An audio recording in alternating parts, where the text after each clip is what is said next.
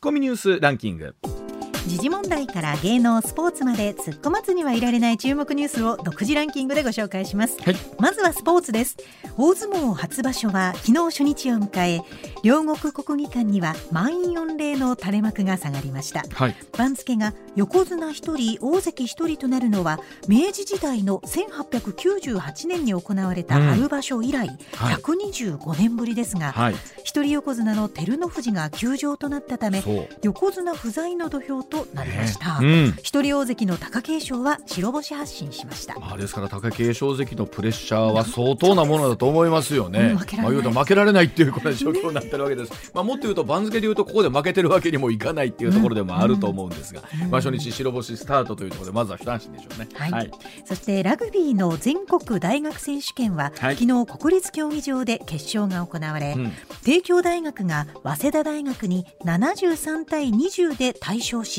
にたいかい連続じゅういちどめの優勝を果たしました。帝京が強いのは分かってたんです。でも前半ね一時逆転をしたこれちょっと夢見られるかなと思ったんです。やっぱり一人一人のポテンシャルがやっぱり帝京大学は強かったですね、まあ、あの一時きゅうれんぱしたんですけれどもこれまたしばらく黄金時代続くんじゃないかなということで本当にこう日本全国の大学が打倒帝京に向けて、はい、すいませんこの話をすると熱くなってしまうので、はい、これぐらいにしておきます。でも本当に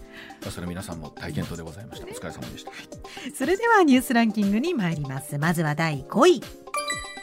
成人年齢がじゅうはっさいに引き下げられて初の成人の日に合わせこのさんれんきゅうは各地で式典が開かれています。式の対象年齢について大半の自治体は受験と重なるなどの理由ではたちのままとし混乱が生じないよう式典の名称から成人をなくすケースが目立ちます、はい、一方じゅうはっさいを対象にする一部の自治体も開催時期を受験シーズンとずらすなど配慮しています。あのおそらく、まあ、あの初めの年なんでいろいろこうどうするかってこう試行錯誤でやっていきながらということなんでしょうけど、うまく住み分けながらなのかまた何年かかけて一つの形になっていくんだろうなと思いますよ、ね、地域らしさもあるでしょうしね。そうでやっぱりこう一つ気持ちの上でのはたちっていうところでやっぱ大きいでしょう、うん、あの法律としての成人のじゅうはっさいっていうところ、はいはいまあ、一方でお酒が飲めるとかっていうことはやっぱはたちっていう基準がありますしね、はいうんはい、続いてだいよんい、宮崎県が河野知事の新型コロナウイルス感染が判明した後、動静を掲載している地元の新聞社に行動履歴の修正を依頼した問題で、河野知事が県の職員から事前に相談を受けた際に明確に反対しなかったことが分かりました。療養後の初公務に臨んだ河野知事が記者会見で明らかにしたもので自身を処分する方針です、まあ、これから会見なさっていて、まあ、深々県民の皆さんに頭を下げたというところなんですけど、はい、やっぱりこういうのってやったものってなかなかね、はい、後でやっぱり修正してくださいともじゃあどうして修正するんですかで修正して困ることがあるんですか新聞社として見れば、はい、それも一度そうやってしっかり我々の取材したものをですねそれを変えるわけにいかないというのは当然の立場だと思います、えー、あの後から見たら本当にちょっとしたことなのかもしれませんけど知事というね県の中でもいろんな仕組みをねお伝えする立場であるとするとしょうがないですよね、うん、続いてだいさんい、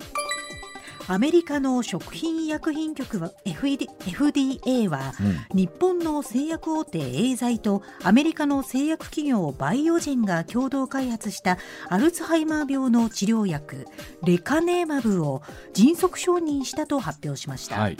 病気の初期段階で原因とみられる物質を脳内から取り除き認知機能の低下の長期的な抑制を狙う薬となります、うん、エーザイは日本とヨーロッパでもさんがつまでに承認申請する方針を表明しています。これあの新聞読んでますとアメリカでの販売価格が、はいうん、患者ひとり当たり年間およそさんびゃくごじゅうまんえん非常に高価な薬ですね。これじゃあ日本にで承認された場合どういうふうにしていくのかってでもそれでもやっぱり限度がありますからね、うん、また使える方っていうのはまたねちょっと変わってくるのかなという感じもしますよね、はいはいうん、続いてだいにいはロシア国防省はようかウクライナ東部ドネツク州クラマトルスクでウクライナ軍の陣地にかしょをミサイル攻撃し合わせてろっぴゃくにんいじょうを殺害したと発表しました。今月ついたちにはちじゅうきゅうにんが死亡したドネツク州マケーフカにあるロシア軍の拠点に対する攻撃への報復としています。結局先週末にお伝えしたさんじゅうろくじかんのクリスマス停戦なるものは何だったのかっていうことですから、やっぱりこの戦いっていうのはそう簡単にはいろんな形が進まないですよね。はい、うん、続いていちいは、岸田総理は昨日 エヌエイチケー の番組で少子化対策は政策の整理を優先した上で財源論の議論を進める意向を表明しました。岸田総理は政策の整理をまず行った上で予算や財源の議論を進めていきたい、きめ細やかな財源の議論をしていくと述べました。岸田総理の発言は財源問題に議論が集中するのを避ける狙いがあるとみられます、うん、岸田総理は今日未明ヨーロッパさんかこくとカナダ、アメリカを歴訪するため政府専用機で羽田空港を出発しました。はい、ではこのあたりのお話を含めましてこの後高橋さんにお話をお伺いしてまいります、はい、上泉雄一のエナー エムビーエス ラジオがお送りしています。時刻ろくじにじゅうよんぷん回りました、はい、ここからは高橋洋一さんでございます。高橋さんおはようございます。おはようございます。今年もどうぞよろしくお願いします。よろしくお願いいたします。あのいつもお聞きするんですが、年末年始はなんか箱根に行かれることが多いんですか、高橋さんは。いやもうほとんどっていうか、もういつもいつもいつも箱根で、えー、今年なんかは随分駅伝をご覧になるお客さんも帰ってきたみたいですよね。沿道テレビで見てましたら。そうですね。はい、あの随分ね、えーと一, 一時期は広その全くねあれでしたけどね、まあ、それに比べれば、うん、あの随分人が人手が戻ってきてきたような気がしました。う、ね、はい、高橋さんやっぱり生で見に行かれるんですか、駅伝。もちろん。うわ寒い中あれ、うん、寒いな。でもあれ本当あの思いますけど、目の前びっくりするようなスピードで走っていきますもんね、うん、すごいあのね、でもたかだかあの見てるのはにじゅっぷんですからね。そうですね。あの先頭とさ最後の人 の, あのところまで見ると、うん、にじゅっぷんぐらいでさーっとかけてくる、うん、そうなんですよね、えー、でいやでもなかなか あ, のなあれは生で見るというのもね迫力があるものでございますけれども、えーはい、さあそれではその高橋さんに、えー、今年最初にお話をお伺いするのはこちらからでございます、はい小池都知事じゅうはっさい以下に月ごせんえん一律給付の意図を説明でございます、えー、東京都の小池百合子都知事なんですが、先週金曜日になりますけれども、都庁で行われた定例会見に出席をしまして、新年の挨拶の中で発表したじゅうはっさい以下への月ごせんえんを一律給付する少子化対策案について改めて政策の意図を語りました。小池都知事は都としての子育てへの大きなメッセージ、出生数がにせんにじゅうさんねんはちじゅうまんにんを初めて切ると言われている中で待ったなしということで発表させていただいたと発表の背景を説明しました。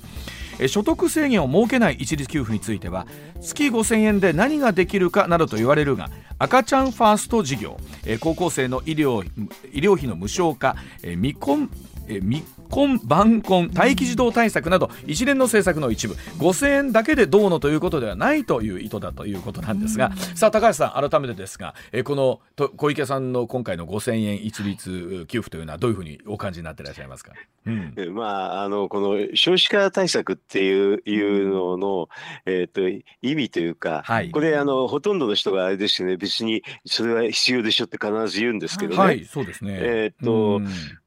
私なんかどちらかというと天の弱だから、はい、あのなんか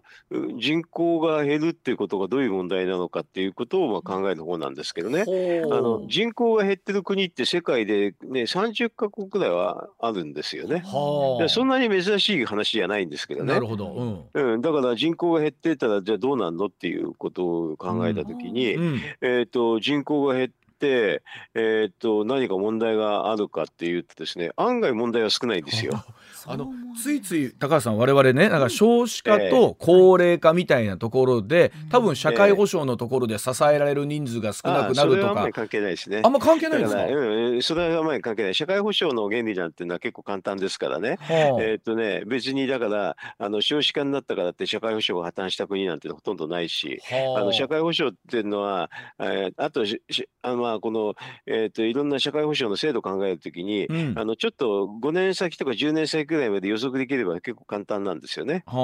だから少子化っていうのは結構予測が、まあ、ごねんさきじゅうねんさきは予測が簡単にできるんだよね、はい、でその意味ではあの、えー、と予測可能なものですから、うん、それに応じて社会制度を変えればいいので、うん、そうすると結構対応策は簡単なんですよ。あの要は急に降って湧く話じゃないので、あのあ徐々に徐々に徐々に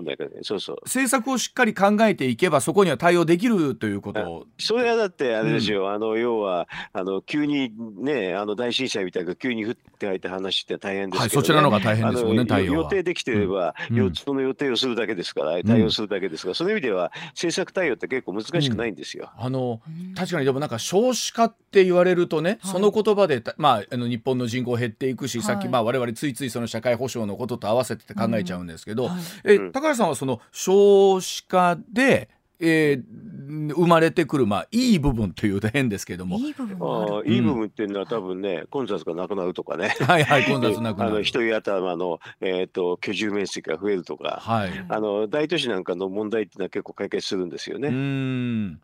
でまあ、それも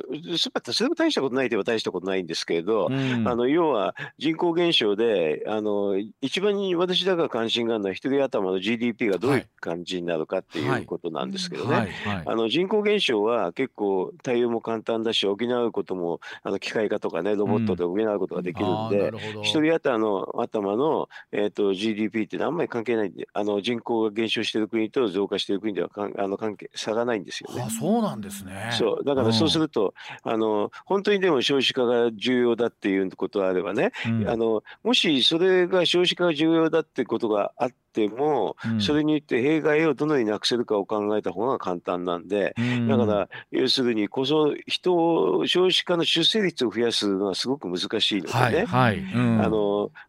要するにもともとの営みが人間の本質みたいな話なんでね、はい、そこをお金で左右するのは難しいので、うんうん、そうすると人で、うん人がいなくなった時に大変なところをロボットとか機械化する方が実は簡単なんですよね。あ、まあ、現実今そう な, なってますもんね。なってますね、はいうん、だからだんだん、ね、あの自動化とかそういうの進んでて、うん、で先ほどちょっとね、うん、あの人口減少している国がさんじゅっかこくぐらいあるって言ったけど、はいはい、別に結構経済成長してるんですけど、うん、そういうところっていうのは電子化とか機械化がすごくしあの盛んだからそうなるんですよ。うーん確かにそれによって国がどんどんどんどん破綻していってるってことは確かにあの現実と起こってないということなんですね。そうだからそうすると人口が減った時に、えー、と必要なやっぱり労働力っていうのはあると思うんでねそこのところは機械で補っていけばいいとかね、うんあのうん、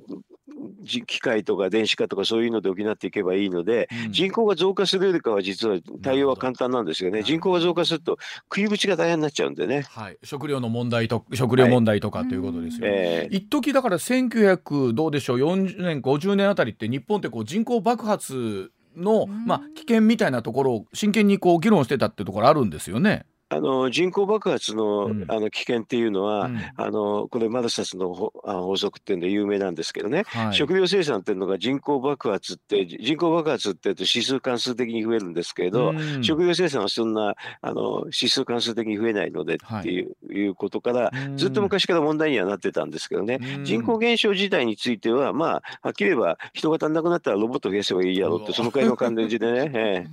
え、結構かん対応策が簡単なんですよね、うんまあ、その中ででもやっぱり、えー、例えばその岸田さんも異次元の少子化対策という言葉、はいはい、だからこれはね政治家がね、うん、あの出番なんですよ。要するにね、うん、あの要はえっとまあはっきり言うと人口が減っても対応策があるでしょ。そうするとね、うん、いろんなお金の配り方ができるんですよね、うん、これであの人を少子化をな直すっていう出生率の話になったらねエビデンスっていうかね証拠がある政策なんてほとんどないんですよ。だからもうみんな言いたい放題になるんですよこれあのそれこそ一時フランスとかがね、はいえー、例えば非嫡出子の方も含めてこうどういうふうに認めていくかっていうこととかで、うんえー、人口が、えー、出生率が増えたんじゃないかっていうところもありますけれども、もうね、これとて、うん、もしもし本当にねそうだったらね、うん、他の国は真似のはずでしょ、うん、意外にね真似でもねうまくいかないんですよ、ね、だから、うん、フランスはとかでみんな一カ国のいっこの例しか言えないんで、はい、うん確かにまあそれ以外にどこかあるのかって我々もよくごめんなさいそれ以上分かってないんですけれどもいやないなあんまりないんですよ、うん、要するにい い, いいなと思って真似ても案外そうじゃないってだからそれは何を意味してるかっていうと結構普遍的な対応策っていうのは難しいんですよね。うんうん、これでもどうなんですかね、実際いわゆる先進国と言われているところでは少子化が進んでいるというふうに、まあ、今のそのさんじゅっかこくそうだと思うんですけど、うん、現実、うん、うもう国としてみればそこを織り込んだ上で、うん、どうだから、うん、織り込んだ上で、うん、あの要するに、えーと国の力を蓄えるためにはやっぱりその電子化とかロボット化って話になるんですけどね。あのそれでいうと例えば今回の小池さんの月ごせんえんのじゅうはっさい以下への給付というのはそこを含めた上でご覧になると。含めてないですよこれは。もう新年のお年玉みたいな話ですよ。あ、まあ、確かにこれ高橋さんにお話聞いててもそうなんですけれども、はい、いつもそうですよね、こうごせんえんとかじゃ基準は何にするのかっていうと分かりやすいところでお年玉ですよ。あまあで一方で確かにごせんえんで何ができるんだという声もあるけれども、えー、何とかしなければならないというメッセージとだから政治的な話なんですよね、うん、あのなんかあの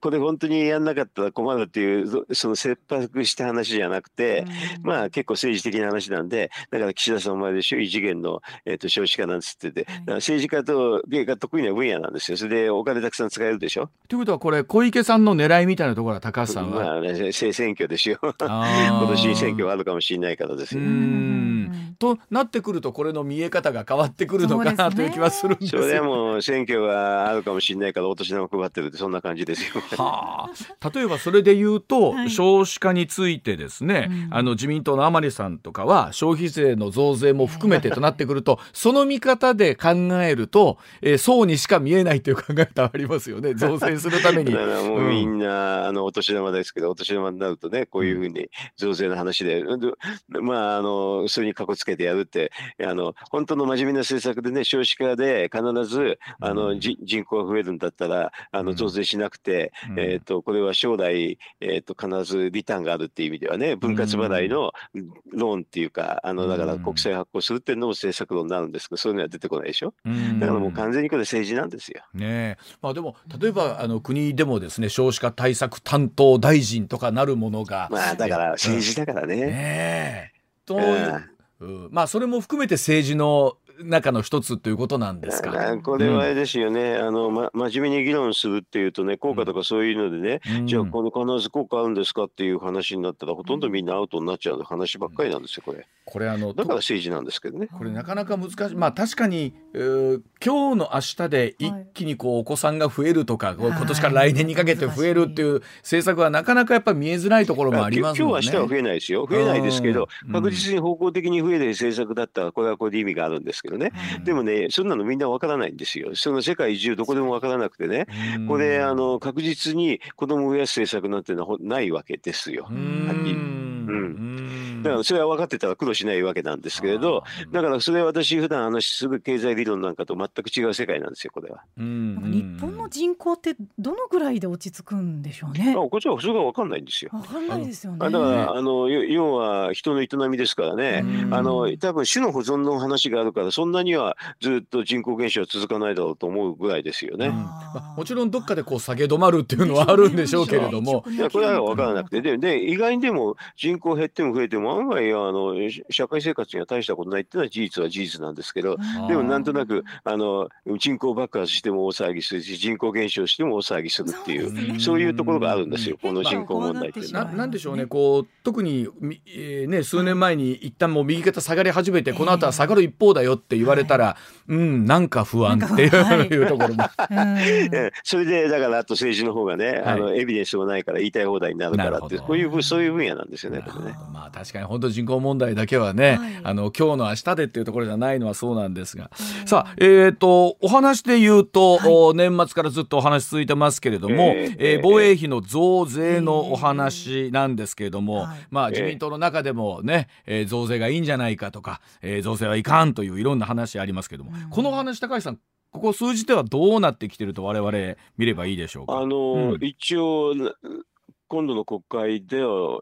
で、えー、といちがつ下旬にから開く国会で、はい、あの財源確保法っていう法律は出ることはもう閣議決定してあるんですよね。はいはい、そうするとその中にですと、まああのえー、と法人税 と,、うんえー、と所得税とあとタバコ税って形だったんですけれど、はい、どうもどうも所得税のところがやっぱり批判が多いからって引っ込める感じで、うん、これはまだ水面下で分かんないんですけど引っ込めて、はい、その他にその所得税の代わりに酒税っていう形ででもあくまでも増税したいです。もうこのくらいになってくるとですね、増税したくてもできちゃうんですけどね、予算的にもね。でももう増税にこだわってますがね、はい、な, なんとしてでも増税をしたいということなんです。そうそう、とにかく増税をしたい。それでもう酒税とタバ酒税とタバコ税になったら、ね、うん、これは所管が財務省ですからね、はいはい、あのそこの業界の人が絶対文句言わないですよ。あー、なるほど。確かにあの文句言えないもん。確かにおっしゃる通り、あのそういったメーカーさんとかが声を上げて反対っていう運動にはなかなかならないですよね。言いた途端にあのあの免許をね、あとね取り上げなんか取り散らすからされちゃったらもう大変だから、絶対みんな黙ってますから。ということは文句言えへんとこから取るいうことですね。そう、それも一番典型的なところからね。それでもやっぱり増税というところにこだわる、ね、だからまあ増税でね勢いつけたいのはよくわかりますね。うん、まあそれでいうとお酒やらないタバコやらないっていう方にしてみると、うんはいはい、あるんですけれども、まあタバコは吸わないけどお酒を飲むいう方は結構いらっしゃったりしますし、日常の中でも家計費に占めること多いですもんね、我が家なんかはね。うん、まあそうなんですね。はあのでえー、もう一つ高橋さんにお伺いしたいのは、はい、えー、ここ数日少し話題になってきてるんですが、うん、えっと、東京都の一般社団法人のコラボの会計不正疑惑、エーナーでは先々週ぐらいから取り上げてるんですけれども、えーえー、あそれはめ、えー、珍しいですね、うん、あのこのことってのね、女性のね自立支援ですからね、うん、案外あの地上波とかマスコミは取り上げにくいやつなんですよね。ということらしいんですけれども、すみません、そうそうそう、僕も出てくるまで、うん、あの正直知らなかったところがあって、あそれはあの大阪の人ですから知らないと思います。東京だと、うん、私だってよく知らないですから、ね、それで、まあ、東京都の事業なんで、うん、あのでも住民監査請求があったんで、うん、あのそれで普通住民監査請求っていうのはほとんどが門前払いで、あのいろんなこんなのあのひどいですよひどいですよって言うんだけど、うん、実はあの、まあ、全然そうでもないですよってバーンってね、あの門前払いが多いんですけど、これすごく珍しくてね、はい、あの言ってることはごもっともですねっていうのがあって、もう一回あの東京都にあの再調査っていうのを命じてるんですよね。ね、あの珍しいですね、珍しいです。あのもともとその虐待とか性被害を受けている少女女性の皆さんの支援活動を行っている団体があって、まあ、そこの会計が、えー、あちょっと疑わしいんじゃないかということで東京都の男性が住民監査請求を行った。で、ねえー、で住民監査、監査請求を確かに言われた舛添さんの公用車の問題以来ということだそうなんですけど、うん、ほとんどはもうみんなあのなんか門前払いというかね、あのされてるんだけど、今回のこれはそうじゃなくて、それでその訴えてる人も結構腰が座ってるっていうかね、うん、あの住民監査請求全部跳ねないとも最後はね行政訴訟しますよっていうことを言ってるんですよ。こ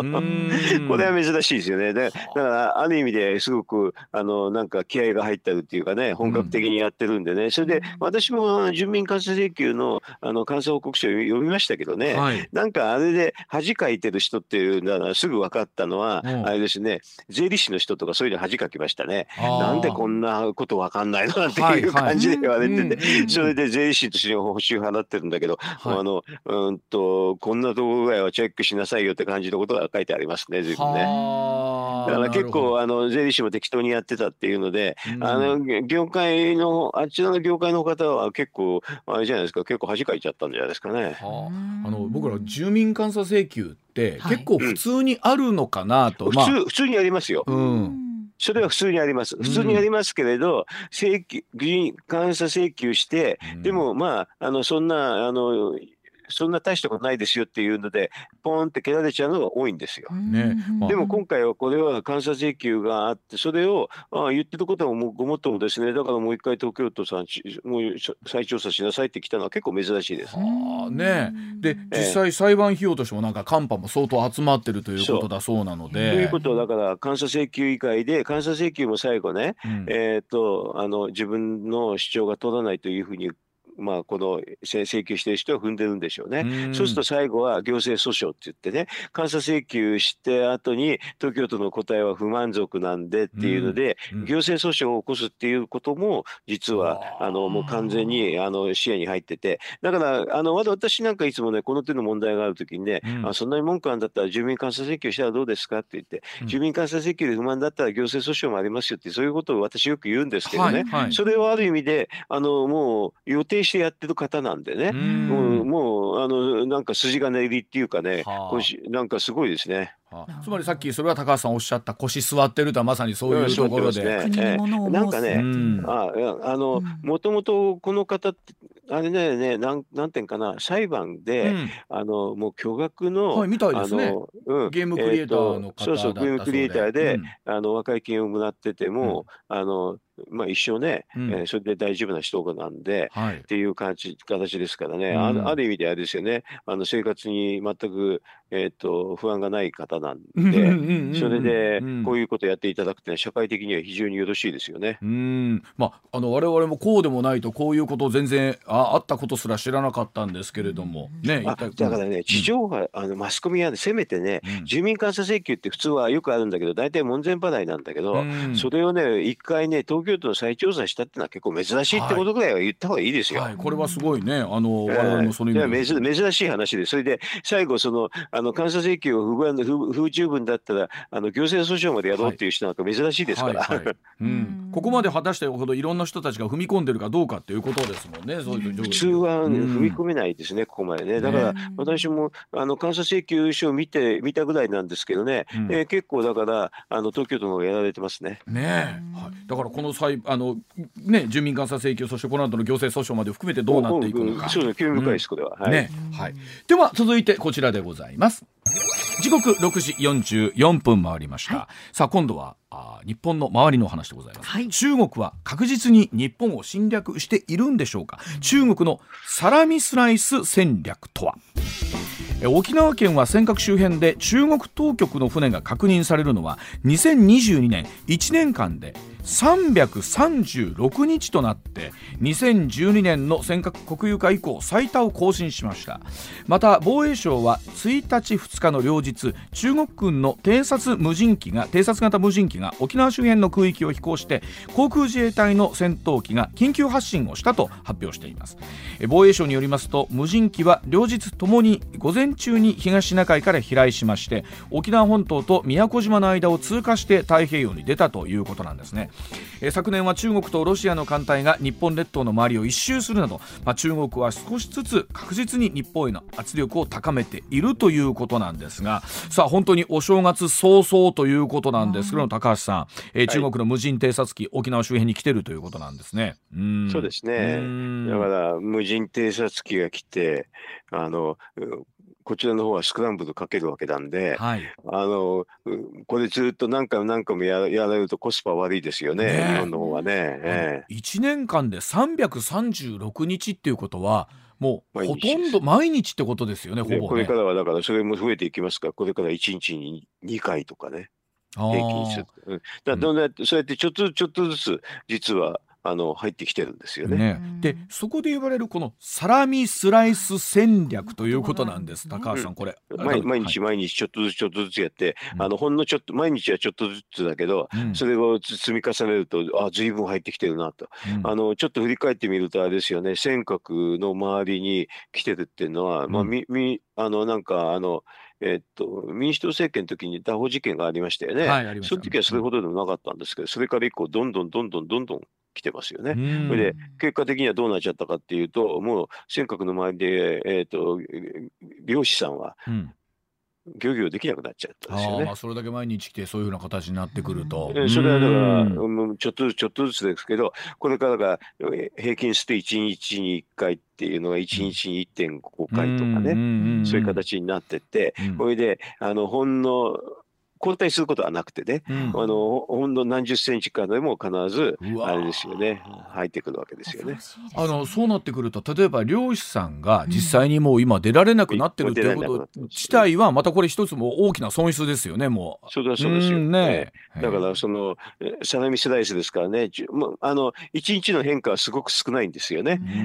それがサラミスライスっていうのはあの薄く切ればちょっと分かんないだろってんですけど、これでも必ず時間が経つと一応平らげることができ、できますよね、はい、あの中国があの革新的利益という表現使って、はい、まあ、ウイグル、えー、南シナ海、香港、ね、自国領土にするというふうに主張しているということなんですけれども、えーえー、これを確実にこう進めているというふうに見ていいんでしょうか。うん、それはね、あの私これにせんねんぐらいからずっと見てるんですけどね、うん、その時にそういう革新的利益ってのがあって、ウイグル、南シナ海、うん、香港、台湾、尖閣なんですけどね、はいね、それであのその頃ウイグルの話なんかそれほどでもなかったんですけども、ね、どんどんどんどん、うん、あの入植中国の人がしてですね、うん、結果的にはもうあれですね、あのなんていうか中国人化っていうのはどんどん図ってって、うんえー、いきましたよね。それでそこはまあ終わっちゃってて、すぐ香港も香港もゆっくりだろうなと思ってたら、これもあっという間にあれですよね、うん、そうでしたね、香港の変化、うんえー、なんか、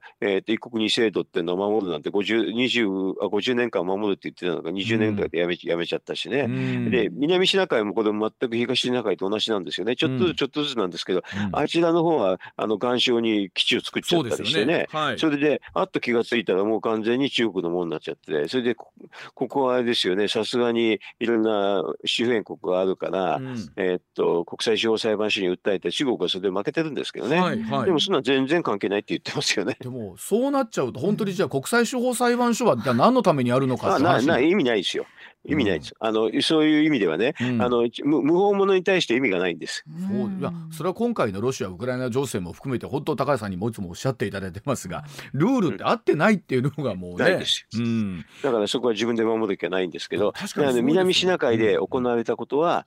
うん、あの必ず東シナ海でもあります。あの先日もお正月の特番で近藤さんとお話を聞いたら、台湾有事というよりも尖閣の方が先なんじゃないかっていうお話まで出てたりしたんですけれども、うん、ああの講談社の近藤さん、あ、近藤、はい、近藤、はい、いやまああの、えー、とあの方はまあ非常に中国に近い方だから、ね、いろんな言い方をするんでしょうけどね、うんうんうん、まあ、ただあのた多分同時ですよね、うん、同時、現実的にはあの日本の場合というのは尖閣というのは自国のこう領土って考えたときに、台湾よりももっともっと現実的な問題ですもんね、日本の場合っていうのはね、うん、うん、ただあのすごい理屈ですよね。周りに島だけ作っといて、そこに入ってきてくるなとか、まあ、尖閣にしてもそうですよね。でもこうなった場合にさ、日本は高橋さんどう対処していくかっていう話になっていくんですけれども、あだから、うん、あの日本にちょっかい出した時には、うん、あの倍返ししますよって、そういう言い方しかできないんですよ。それがあの、うん、今回 の, あの防衛力強化の時のね、反撃能力ってやつなんですけどね、はい、だから倍返ししますってことになったらさすがにしないわけですよ。そしてロシアがウクライナにあの行けたかっていう、ウクライナが倍返しするっていう力がないからですよね。これだからスラミサラミスライスがどんどん来てる時に、もうどこでそれをこう表、ね、宣言するかということになってくるんだと思います、まあ、これはまあ領海領空侵犯ということではっきりしますからね、うん、いつかはあの領海領空侵犯にしたときに、まあ、特に領海の場合ですと、まあ、無害通航権というのはちょっと分かりにくいんですけどね、領空の場合ですとね、うん、まあ、だからあの来たあの無人機なんか撃ち落とすということなんですよ ね, ねただ日本は撃ち落としができるかどうかということなんです、うん、あのできなかったらどんどん入ってきます。実際に、えー、バイデン大統領と岸田さん会談ありますけれども、はい、この防衛文書のことを含めてということになってくると思いますけれども、これ例えばこの話によって安保とかっていうのは、日米安保っていうのはどういうふうにこう変わっていくのかというか、どういうふうな形になっていくかですけども、えーっとね、あの日本の方が今までは、えー、っと日本の方が、えー、っとなんかなるとで、槍はアメリカで頼んでたんですけどね、はい、それはそういうのはもう無理なんで、うん、あの日米安保ガイドラインっていうので具体的にあの交渉あの、えー、と改定していきますからね、うん、そういうので出てるんですけど、役割分のはちょっと変わるでしょうね、はい、まだ今そこのところまで具体的なお話にはなってないということなんでしょうけども、だから多分だからアメリカ、うん、今回のあれでこれからあのガイドラインの、えー、と交渉改定しましょうっていう言い方になるんだと思いますよね、うん、いや今回キックオフね、キックオフで こ, ここからが、まあ、また新たなスタートということになるわけですよね、日米安保について の,、まああのまあ、ガイドラインの話でして、うん、人の改定はそうかもしれませんね、うん、あのそんな中ではいえー、岸田さんがロシアあのごめんなさいウクライナのゼレンスキー大統領に会いにというか、えー、ウクライナに行くというようなお話もありますけれども、いやあれはだから電話でね、うん、来てくださいっていうふうに僕はゼレンスキー言うでしょ、うん、言うんだけど行けないですよね。さすがに行けないですか。それはだってあれでしょ、うん、あの行くにあたっては、うん、あの全部ね、うん、あのシークレット部隊とかね、はい、要するに、えー、といっこのねあの師団ぐらいの自衛隊のねあの先遣部隊がないなああってそれで行って、うん、もうみんなあここは大丈夫大丈夫って全部チェックしなきゃいけないんでに日本にはそんなあのことは無理でしょう。ああの現実問題として周りの準備とが整わないということですね。それはね、うん、できないですね。だって身の安全の確保って無理でしょ。あだからそれでいうと本当にあのゼレンスキーさんがアメリカによく出国できたなっていうところも含めてね。あれは隠密なんですよね。だから、ね、あの隠密にやってて、うん、でも途中から米軍が全部ね、うん、あの警護してましたからね。うーんだからそう簡単にその電話で来てくださいってはい行きますってわんではないということなんですね。無理ですよ。それはだって、うん、あの エスピー が守るのとあの国内で エスピー が守るのとわけが違いますから。うんうんね、あの実際岸田さん今あの外遊に行ってるところで何昨年、はい、参院選前に行くっていう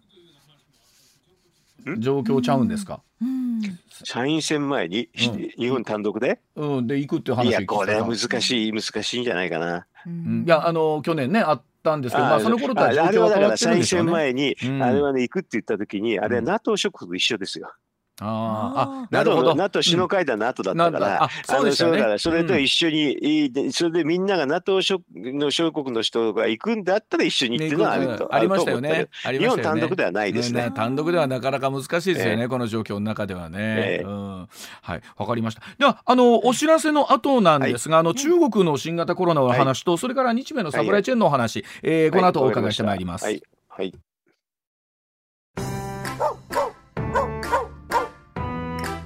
上泉雄一のエーナー エムビーエス ラジオがお送りしています。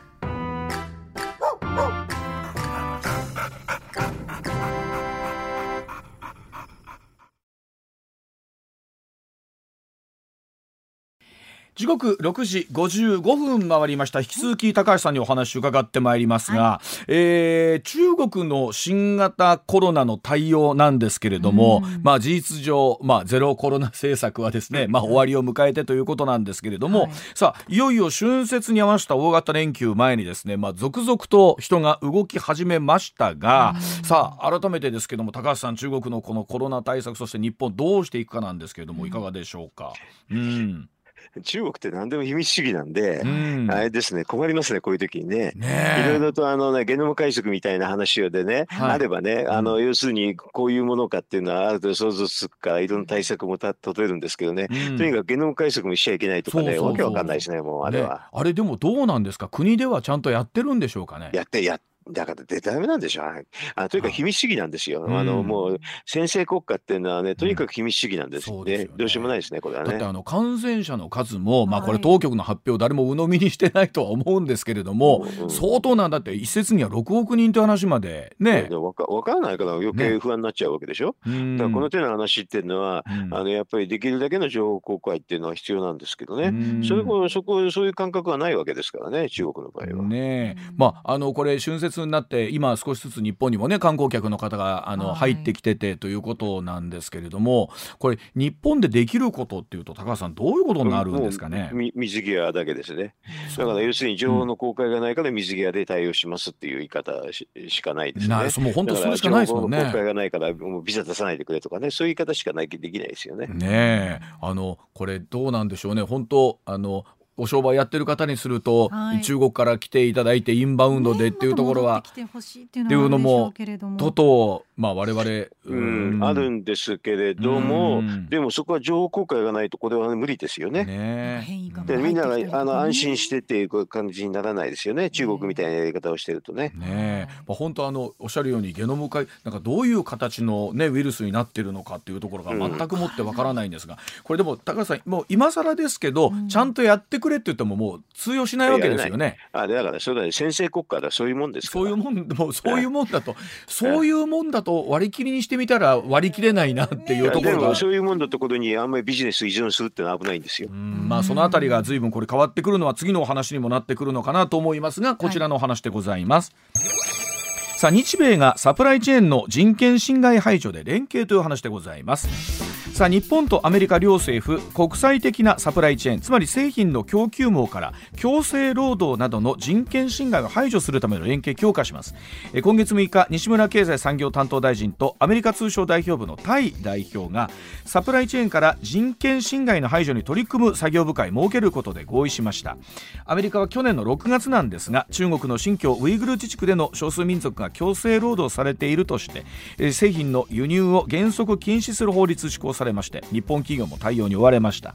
西村大臣は特定の国を念頭に置いたものではないとしながらも、アメリカの人権尊重に向けた取り組みについては広く情報交換の対象となりうると述べたということなんですが、さあ高橋さん、このニュースのまず見方でございますが、どう見ていけばいいでしょうか。うん、まああの率直に言うとね、中国ってやっぱり異質な国なんで、うん、なんかそういうのをなるべく排除しようっていう流れだと思いますよ。ねえ、まあ実際に例えばウイグル族が強制労働されているということ で, で、ねうんねまあ、ユニクロザラなどよんしゃを、ね、告発されたということなんですけども、そうですね、うん、そ, それとあとあの日本でもね、太陽光パネルっていうのがほとんど中国だけど、そういうウイグル発のっていうのが多いでしょう。太陽光パネルもそうなんですね。そうですね、うん、だから、うん、あのその手の話についてはね、うん、なるべくはいあの排除していくっていう流れじゃないですかね。うーん、まあ、そうなっていくと、このじゃあ日本に対してどういうふうな形で、まあ、供給されていくのかということもそうなってくるんですが、ではもうそれは排除していくしかないです、ね、排除されていくしかもないということなんでしょうけど、うん、では、えっと、しちじの時報の後に、はいえー、この話もう少し深掘りしていただきたいと思います。ではあ一旦しちじのお知らせでございます。でも高橋さん、このお話見てますと、はい、今後ますますですね、アメリカと中国っていうのが切り離されていく、もうデカップリングになっていくっていうのはより明確になっていくというふうに見ていいんでしょうか。もうそうなってますからね、うんうんえー、だからもう、うん、あの も, もはやデカなっていくんでしょうか。だからもう な, もうなってますねってますねってますますその 線, 線が濃くなっていくというか、うん、太くなっていくというか、うんうん、まあそうなんでしょう ね, ねだからまああの異質な国で民主主義国ですとね、大体同じような価値観で人権というのも同じような話なんですけどね、はい、そうじゃないっていう国はなかなかビジネスもお付き合いするとなかなか大変なんですよね。あのこれ毎回思いますけど、中国とアメリカっていうのはでもどういうこの関係にこれうん最後中国が民主化しない民主化して民主主義国にならないって難しいんじゃないですか。でならで そ, その可能性ってあるんですか。あのその可能性なかったら、だから今まで民主主義国以外は、うん、あの一人頭 ジーディーピー がね、はい、あの要するにいちまんドルなかなか超えづらいんですよね、うん、そうするとだから中国はこれから没落していくってことになりますよ、うん、あのこれ例えばどうでしょう、このデカップリングあの、まあまあまあ、進んでいるというかもうなっていくなっている中で、日本経済に対してってこれこうどういうふうなことが影響してくると見たらいいですかね。だからあれですよね、中国にまでのめり込んでた人はね、これからはちょっと、うん、あの、うん、ねお休みって形になりますね。今までは、うん、今までは儲けられてよかったですね、でもこれからはちょっとお休みですね、そんな感じになりますね、うん、まあ実際にもう撤退している企業っていうのも多くなってきてますけれどもね。うんそうですね、うんえー、でこの人たちは今度次はどこへ向かっていくのかっていうことになるんでしょうけれども、あの同じ共産圏のね、でもすごく民主化の可能性の高いベトナムとかそういうところに変わっていくんでしょうね、うん、なんかベトナムの方は非常になんかあれですよね、勤勉で非常になんかあのお仕事も非常にね、 あ, でもあそこはでも、うん、あ, のあそこも一党独裁 の, あの政治体制としては中国と一緒なんですよ、うん、でも何が大きく違うんでしょうね。違うかないですけど、まあでももうベトナムはあれですよね、えー、っと ティーピーピー に加盟しちゃったから、うん、国有企業の話は処理しなきゃいけないし、うん、あのまああの共産党の体制 の,、うん、あのなんか基本っていうのは、まあ、資本取引を、ね、規制するとか、うん、そういうのもこれから規制しなくなるので、そうするとあそこ民主主義国になる可能性高いですよね。ああでもそういう可能性もあるんですね。もちろんです、うんあの高橋さんに前おっしゃっていただいたんですが、はい、いわゆる民主主義国とそうでない権威主義国家の割合っていうのは、うん、なんなら今、うん、そうでない国の方が高いというち ょ, ちょっとずつ多くなってるんですけどね、うん、あのただこれはあれですよね、まああの民主主義国が増える時もあるし、うん、だからこれからあの多分民主主義国が増えるっていうふうに私なんか見てますけどね。あ民主化がやっぱりそういう国でも進んでくるということなんですね。そうですね。はあ、中国を民主化するっていうのはね、あまり期待しすぎちゃいけないんですけれど、はいはい、でもね、今まであれですよね、民主化をあのね、共産主義のままっていうかね、うん、えーと、でビジネスをやってて民主化を期待するっていう風なあの感じだったんだけど、はい、これからはね、多分ね、民主化しないとね、中国も世界の中で生きていけないっていう時代なんじゃないですかね。はあ、でも習近平さんがさんきめに入って、はい、えますますもってそのね、えー、先制感が強まっているというお話ありますけれども。強まってますね。ね、選択突きつけられてるんですね、中国も。そう思ったらね、中国もそうですよね。だから毎週成長はしないし、これから大変になってくるんじゃないですか。うん、まあ、実際でもあの半導体も含めてそうですけども、経済がこういった形でですね、かなり厳しくなってくると、うん、今度は、えー、どうでしょう、国を支えられなくなっちゃいますもんね。中国これから苦しいと思いますよ。今までは良かったけどっていうやつですよ。で、いろんな国がこう中国から離れてって、国内でいろんなものができなくなっちゃって、ね、外に出せなくなるわけですよね。そうするとね、うん、中国はね、世界中の貧しい国を集めたりしてね、うん、そこで親分になるかもしれないけど、でも、でもそれは二極化したときに貧しいところの親分でしか、あのボスでしかなりませんね。まあ、でも実際に例えばさっきあった東シナ海も含めてそうですけれども、いろんなところに拠点を作って、うん、お金返さないんだったらうちの領土にしてくださいっていう、うん、し, しますよってお話ですよね。そうそう。うん、でそうなると貧しい国の親分対、うん、えー、民主主義国みたいなこう大きな構図に今後、えー、ここ数年なるかもしれないということですね。そうですね。あ、えー、あのどうでしょう、にせんにじゅうさんねんスタートしましたけれども、高橋さんどうでしょう、 こ, ここ近々で一番高橋さんが注目しているニュースというか世の中の出来事って何ですか？やっぱり岸田さんの反アベノミクスのあれが強烈ですね。利上げしたりね、増税したり、とんでもないですね。だから世界のこと気にするから、まず日本の中の方のところでね、はい、利上げ、利上げと増税はね、利上げはずっとこれ本当にあとさんかげつかんくらいするとですね、いろいろと影響多分多分たくさん出てくると思いますよ。うん、まあ、それこそ高橋さんずっと広島サミットがまず一つの節目で、うん、そこまで持つか持たないかみたいな話ありましたけれども、ね、うん、まあ、言ってる間に年明けたんで、はい、もう広島サミットも言ってる間になりますもんね、うん、これ国会やってて、ね、そうですね。だから、うん、もうあのこんだけでもあのひどい政策してるとそろそろね、うん、あのもうあの選挙今年あるかもしれないのでね、はい、その選挙の顔にはできないからっていうんで、あの岸田さんの引き下ろしっていうのも起こるような気がしますね。はあ、ということは当面はその岸田さんをめぐる、まあ、国会始まりますし、はい、う、はい、その動向に注目というところでございます。わ、えー、かりました、ね、はいはい、高橋さん、じゃあ今年もどうぞ、はい、もろもろよろしくお願いいたします。はい、ありがとうございました。はい、失礼します。失礼します。